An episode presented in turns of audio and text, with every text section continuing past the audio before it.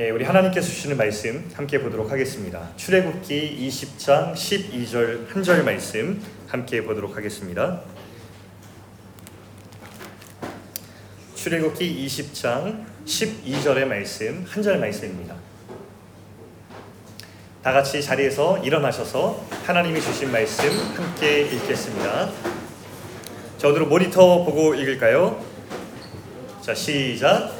너희 부모를 공경하라. 그러면 너희 하나님 나 여호와가 너희에게 줄 땅에서 너희가 오래오래 살 것이다. 이것은 하나님의 말씀입니다. 아멘. 잘 읽겠습니다.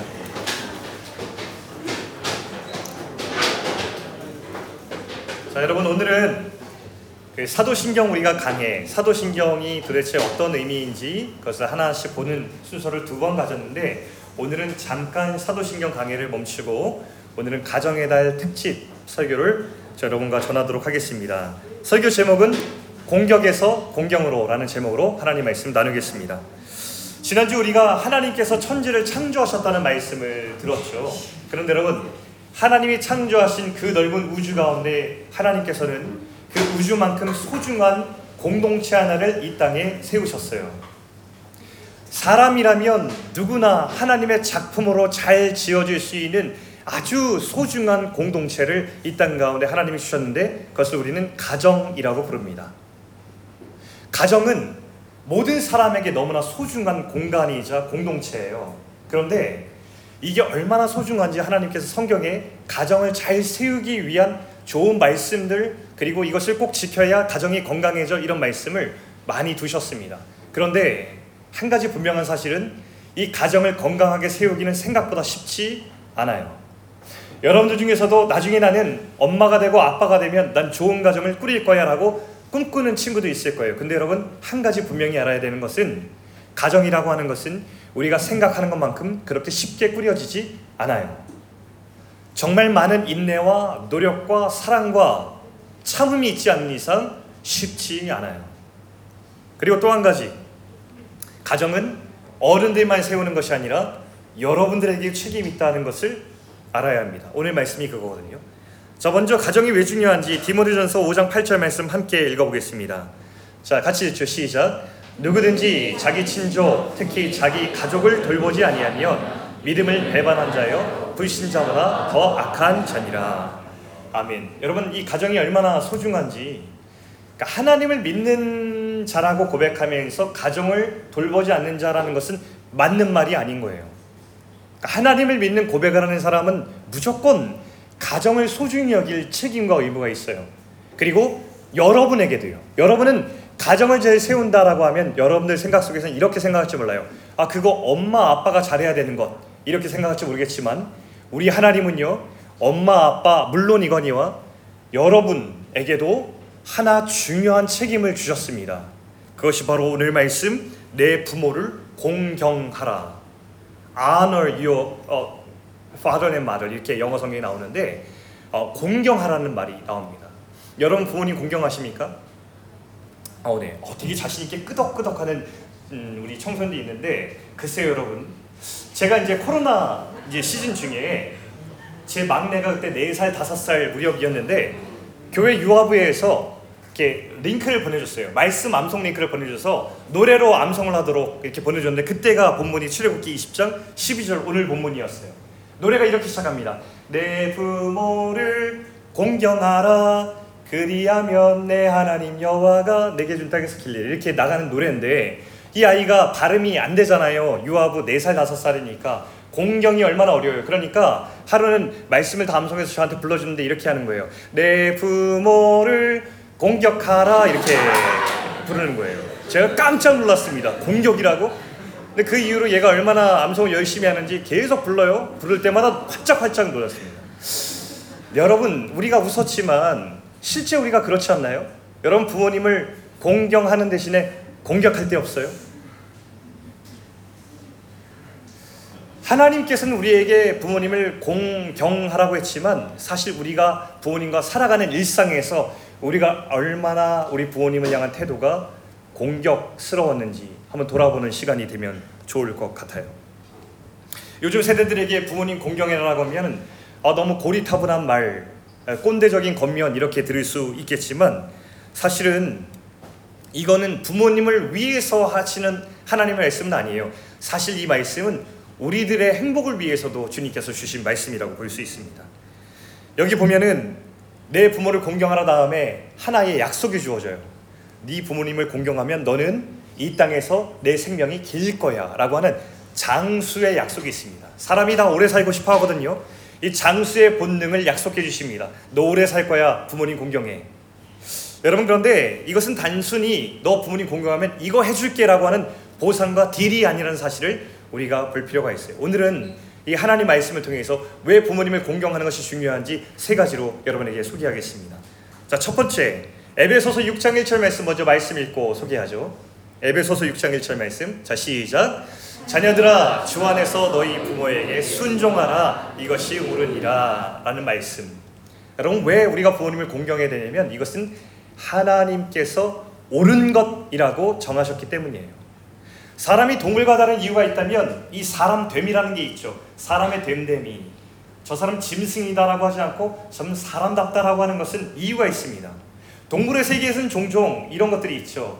양심과 별로 상관없는 일들이 일어나요. 예를 들면 물고기나 곤충들 세계 중에서 자식이 부모를 잡아먹고 성장하는 이야기들을 우리는 종종 듣게 됩니다. 그러나 사람의 세계에서는 그런 일이 일어나지 않죠. 왜냐하면 하나님께서 우리 마음속에 양심이라고 하는 것은 옳은 것을 집어 넣어 주셨기 때문입니다. 진화론자들이 주장하는 무신론자를 주장하는 그저 시간과 물질과 우연히 만나서 우리 사람이 태어났다라고 주장한다면 도저히 설명할 수 없는 사람 안에 들어있는 옳은 것을 분별하는 양심 설명할 길이 없죠. 그러나 하나님께서는 그 양심이라고 하는 것 옳은 것을 결정하는 마음을 우리 가운데 주셨습니다. 그래서 우리는 부모님을 공경하는 것은 옳은 것이다라는 것을 알게 돼요. 하나님이 주신 것이죠. 이게 차이점이에요. 그런데 어떤 경우에 이 기준이 무너져요. 동서양을 막론하고 모두가 다 부모님을 공경하는 것이 옳다라고 주장하는데 무너지는 경우가 있어요. 언제인가? 로마서 1장 30절 말씀 보여줄까요? 자, 이런 경우에요. 있습니다. 시작. 비방하는 자요, 하나님께서 미워하시는 자요, 능욕하는 자요, 교만한 자요, 자랑하는 자요, 악을 도모하는 자요, 부모를 거역하는 자요. 자, 다음 말씀 디모데후서 3장 2절 말씀 이렇게 나옵니다. 자, 시작. 사람들이 자기를 사랑하며 돈을 사랑하며 자랑하며 교만하며 비방하며 부모를 거역하며 감사하지 않으며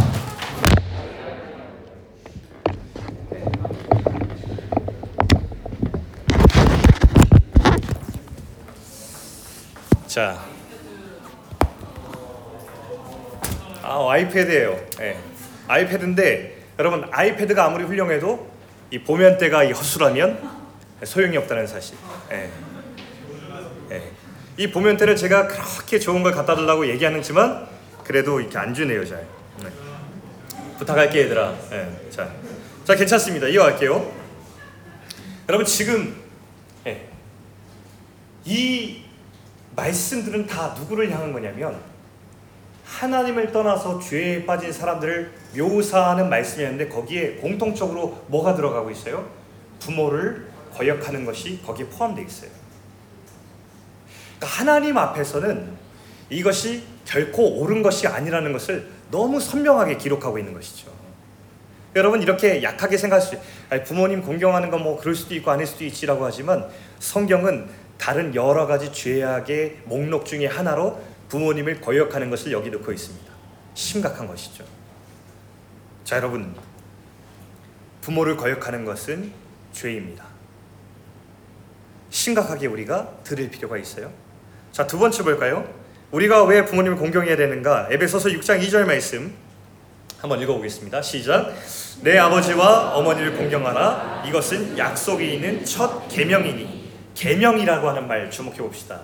여러분, 이 두 번째 이유는 뭐냐면 이 부모님을 공경하는 것이 하나님의 법이기 때문에 그렇습니다. 여러분, 이 세상을 살아가면서 지켜야 될 가치들이 있어요.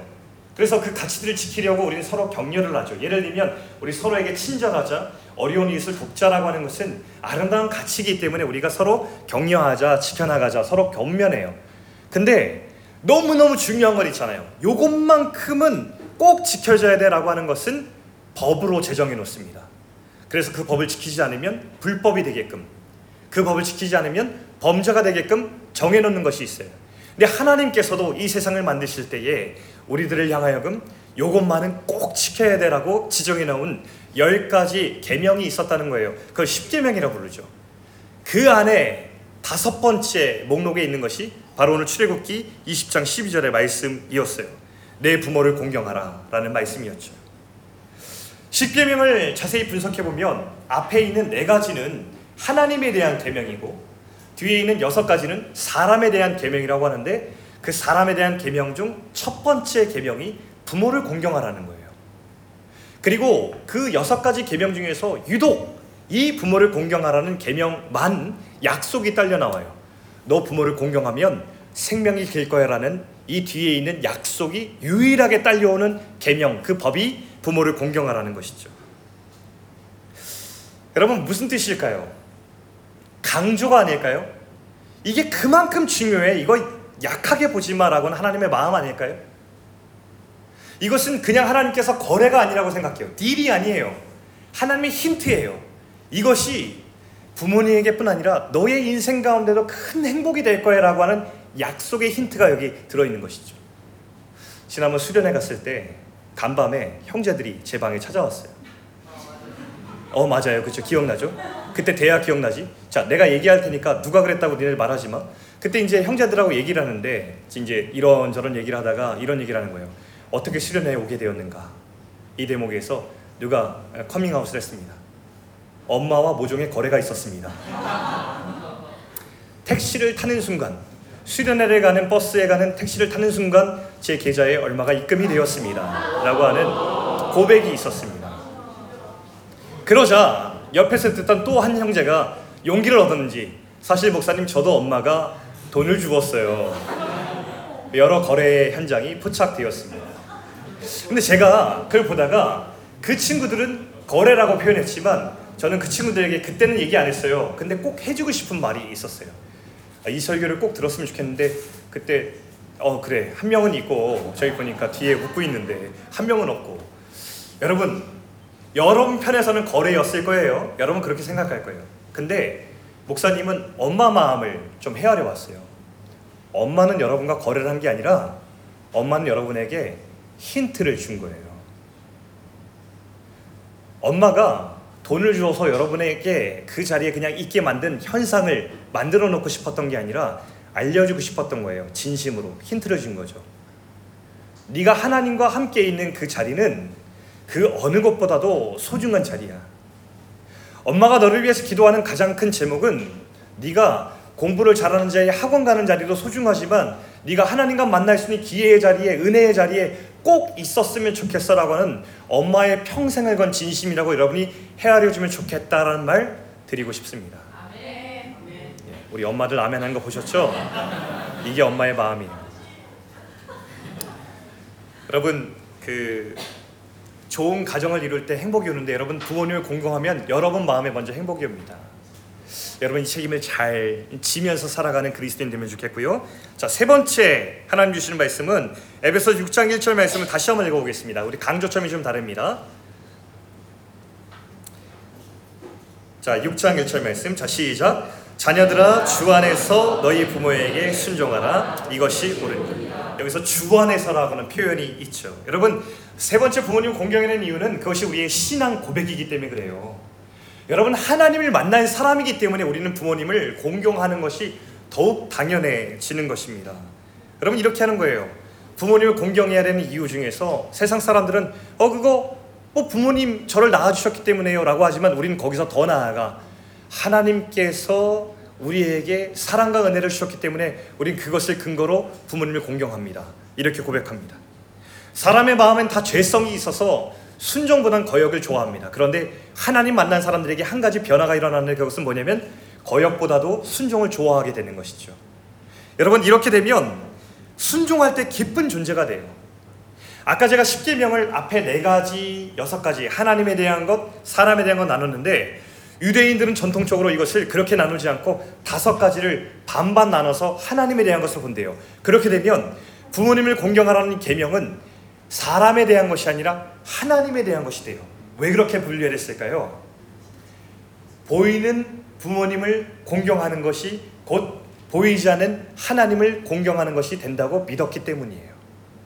근데 이것이 그냥 하는 말이 아니라 정말로 이 골로새서 말씀 보니까 이렇게 적혀 있어요. 아까 에베소서 말씀이 골로새서의 똑같은 말씀으로 바뀌어서 어떻게 적혀 있냐면 3장 20절 말씀, 골로새 3장 20절 말씀 이렇게 바뀌어 적혀 있어요. 자, 시작. 자녀들은 모든 일에 부모에게 순종하십시오. 이것이 주님을 기쁘시게 하는 일입니다. 여러분 이렇게 바뀌어 적혀 있어요. 부모님을 공경하는 것이 곧 뭐래요? 하나님을 기쁘시게 하는 일이라고 여기에 바뀌어서 적혀 있다는 거예요. 여러분, 하나님을 예배하는 이 자리도 중요하고 하나님께 헌신하는 것 중요하고 하나님의 영광을 위해서 꿈꾸는 것 너무 중요하지만 만약에 그것을 진정으로 주님을 위해 꿈꾼다면 오늘 여러분의 일상과 가정의 자리에서 우리 사랑하는 부모님께 보이는 부모님께 공경하는 태도를 꼭 지켜가시기를 축복합니다. 너무 중요해요.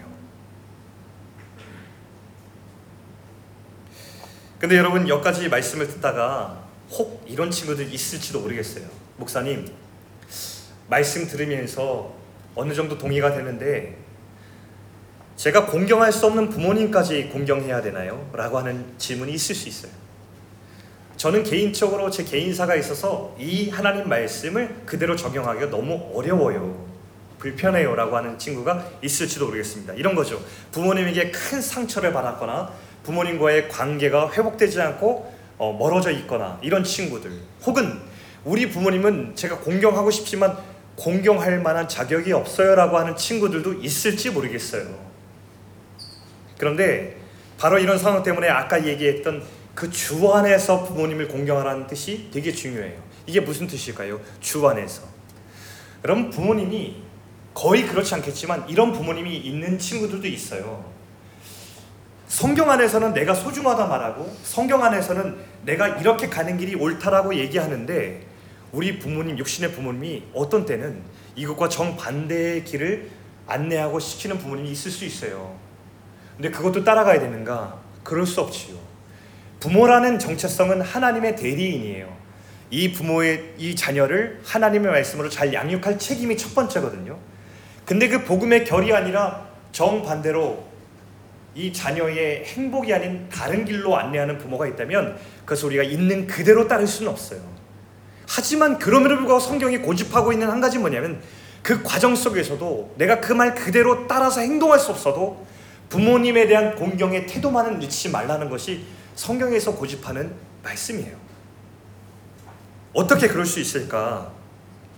내가 그럴 자격이 있어서 내 성품이 좋아서 내가 그런 됨됨이가 있어서 그럴까요? 아니 그럴 수 없지요 여러분 혹은 부모님이 공경할 만한 자격이 있어서 저절로 공경하게 된다면 좋겠지만 그렇지 않은 경우 우리가 어떻게 하겠어요? 그때 어떻게 한다고요? 하나님이 내게 주신 충분한 사랑과 은혜의 근거에서 부모님을 공경한다 이게 성경에서 우리에게 말씀하시는 거예요 여러분 결혼식 가면은 저도 이제 청년 목회를 했기 때문에 주례를 여러 번 해봤지만 사랑과 존경에 대해서 설교할 때가 많아요 여러분 사랑하십시오 존경하십시오 근데 결혼식 앞에서는 할 수 있을 것 같은데 결혼하게 되면 막상 그 젊은 남녀가 얼마나 사랑할 만한 점들이 많이 있어서 얼마나 존경할 만한 점들이 많이 있어서 사랑과 존경을 나누겠어요. 별로 없거든요. 근데도 하나님 말씀은 뭐냐면 이 부부가 서로를 건강하게 자라가고 성장하게 되는 길은 뭐냐면 그럼에도 불구하고 사랑할 것이 없어 보여도 사랑하고 존경할 만한 점이 아직 생기지 않은 것 같아도 존경하면서 건강에 세워진다는 것이거든요. 똑같아요. 자녀들에게도 오늘 하나님께서 뭘, 뭘 말씀하시냐면 우리 부모님이 공경할 만한 점이 너무 많아서 공경하는 것이 아니라 자녀된 도리로서 하나님을 만난 자로서 부모님 먼저 공경해 보라는 거예요. 그 태도가 부모님이 공경할 만한 점이라 점이 많아서가 아니라 내 신앙의 고백으로서 받은 은혜와 사랑이 많으니까 부모님을 공경하는 태도 잃어버리지 마라. 그게 너의 신앙 고백이 되어라 라고 말씀하시는 거죠. 여러분 우리는 상처를 받으면 관계 회복이 쉽지가 않아요. 마음이 상하면 풀고 싶지 않아요. 용서하고 싶지 않아요. 그런데 우리 그리스도인들이 세상 사람과 다른 한 가지가 있어요. 우리 마음 가운데 십자가가 연결되어서 날마다 날마다 끊임없이 주님이 목숨을 건 사랑이 우리 가슴 속으로 흘러 들어오고 있다는 것. 나를 위해서 눈먼 그 목숨 건 사랑이 피 흘려 죽으신 그 사랑이 나를 살리신 그 사랑이 지금도 끊임없이 마르지 않는 샘처럼 내 삶 가운데 흘러 들어와 나를 적시고 채우고 나의 결핍을 충만하게 하고 나의 모든 어둡고 공허한 것들을 채우고도 남는 그것들이 계속 들어오고 있다는 것이죠. 바로 그것 때문에 우리 회복이 되고 바로 그것 때문에 우리는 사랑하고 용서할 수 있는 힘이 생기게 되는 거예요. 제가 제자 훈련을 해보면은 사람들이 이렇게 변화하는 포인트가 딱 있거든요. 근데 삶이 변하는 포인트에서 예수님을 만나고 난 다음에 그 사람들이 변하는 포인트가 아주 중요한 한 가지가 있어요. 누군가를 용서하게 된다는 거예요. 특별히 부모님, 가정 안에서 받은 상처가 많은데 그 청년들이 그 안에서 이렇게 전환되는 믿음이 전환되는 그 측면에서 누군가를 용서하게 된다는 거예요. 근데 이렇게 하잖아요. 뚝딱 용서는 못해요 누구나. 네, 부모님을 향해서 복수하거나 부모님과 단절되고 미워하는 마음이 있는 친구들이 예수를 만나면 하나같이 이렇게 방향을 돌려서 용서의 걸음을 내린다는 것. 여기서부터 차이가 있더라고요. 그리고 결국 그 길을 걸어간 청년 중에서 마지막에 하나님 안에서 사랑으로 화해된 좋은 사례들을 많이 보게 됐어요. 변화가 있어요. 그러니까 주님을 만난 자들의 고백인 거죠. 저는 고등학교 때 기숙사 생활을 해가지고 부모님과 멀리 좀 떨어져서 기숙사 생활을 했어요. 가끔 보게 되었는데 그때 이제 저희 아버지와 관계가 별로 좋지 않았던 것 같아요. 그때 제가 아버지께 서운한 게 되게 많아서 좀 관계가 냉랭했어요. 그때 저희 아버지가 저를 사랑하시지 않는 것 같은 생각이 들어요. 사춘기가 이제 와가지고 그런지 그런 생각이 들었어요. 아버지는 경상도 남자라서 되게 무뚝뚝하셨거든요. 그러니까 고등학교 때 제가 이제 아들이 크고 나니까 서로 조금 더 대화가 어두웠던 것 같아요. 관계도 어둡고. 그러다가 제가 예전에 설교할 때 여러분 제가 한번 머리 다쳐서 죽을 뻔한 얘기 했었죠. 어, 그때 이제 병원에 누워 있었는데 그때 저희 아버지가 저에게 가지고 있는 아버지의 진심을 다 보여주셨어요. 그러면서 급격히 아버지와 아들의 관계가 너무너무 좋아졌고 그때 처음으로 아버지의 겉의 모습뿐 아니라 아버지의 배경이 보였어요. 아버지가 살아가는 방식이 무엇인지 이해하고 공감하기 시작했던 것 같아요. 저희 아버지 같은 경우는 어렸을 때 그 우리 할아버지가 아버지의 아버지가 일찍 돌아가셔서 아버지한 기억이 많지 않았어요. 그러니까 아버지와 아들과의 관계를 별로 경험해보지 못하신 분이었죠. 또한 위에 있는 우리 형제들과도 나이 차이가 많이 나는 막내로 자랐기 때문에 좀 외롭게 자라셨을 것 같고 또 가족들의 지원을 많이 받지 못하시고 자라셨어요. 근데 하나님을 만나서 그 외로움을 주님으로 채우고 나중에 신앙을 하고 이렇게 목사님이 되셔서 이제 목회를 하셨죠. 근데 그때서야 아버지의 외로움이 보이고 아버지의 배경이 보이고 아버지가 왜 나한테 그렇게 대하시는지를 조금 이해하고 공감하기 시작했어요. 그때서야 아버지의 배경이 보였던 거죠.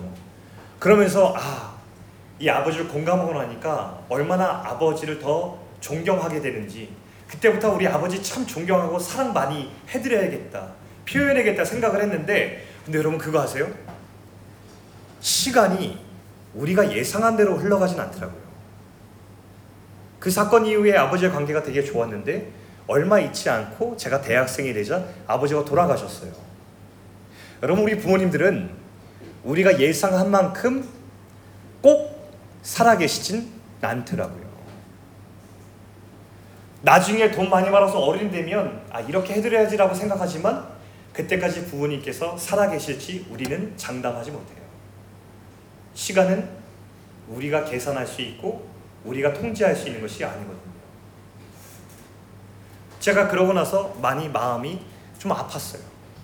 아, 아버지와 더 충분히 공경과 존경과 사랑을 표현했더라면 얼마나 좋았을까라는 생각 하게 되었죠. 여러분들도 그럴 수 있어요.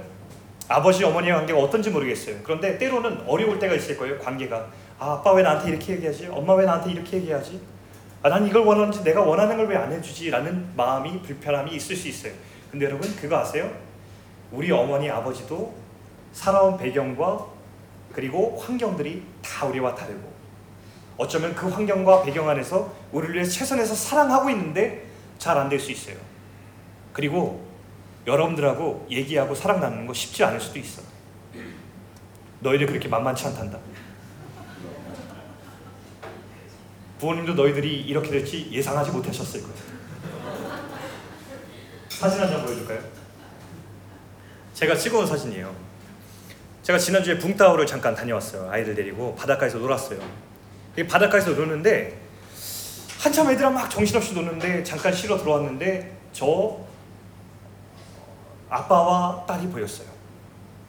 근데 이 아빠가 아이가 모래놀이에 정신이 팔려서 막 노는데 같이 앉아서 놀아주진 않으시지만 모자를 놓고서 이 아이들 아이의 딸 아이의 머리에 이렇게 놓아준 거예요. 근데 아빠가 씌워주려고 했어요. 이렇게 씌워주려는데 이 딸 아이가 계속 벗어요. 그러니까 저 아빠가 들고 서 있었어요. 저렇게 땡볕을 맞아가면서 엄청 더웠거든요. 아 참 귀한 아빠다. 딸 이렇게 상할까봐 저렇게 해주시네라고 생각했는데 오 한참 또 놀았어요. 한 시간 정도 지난 것 같아요. 저 모습 그대로 서 계셨어요.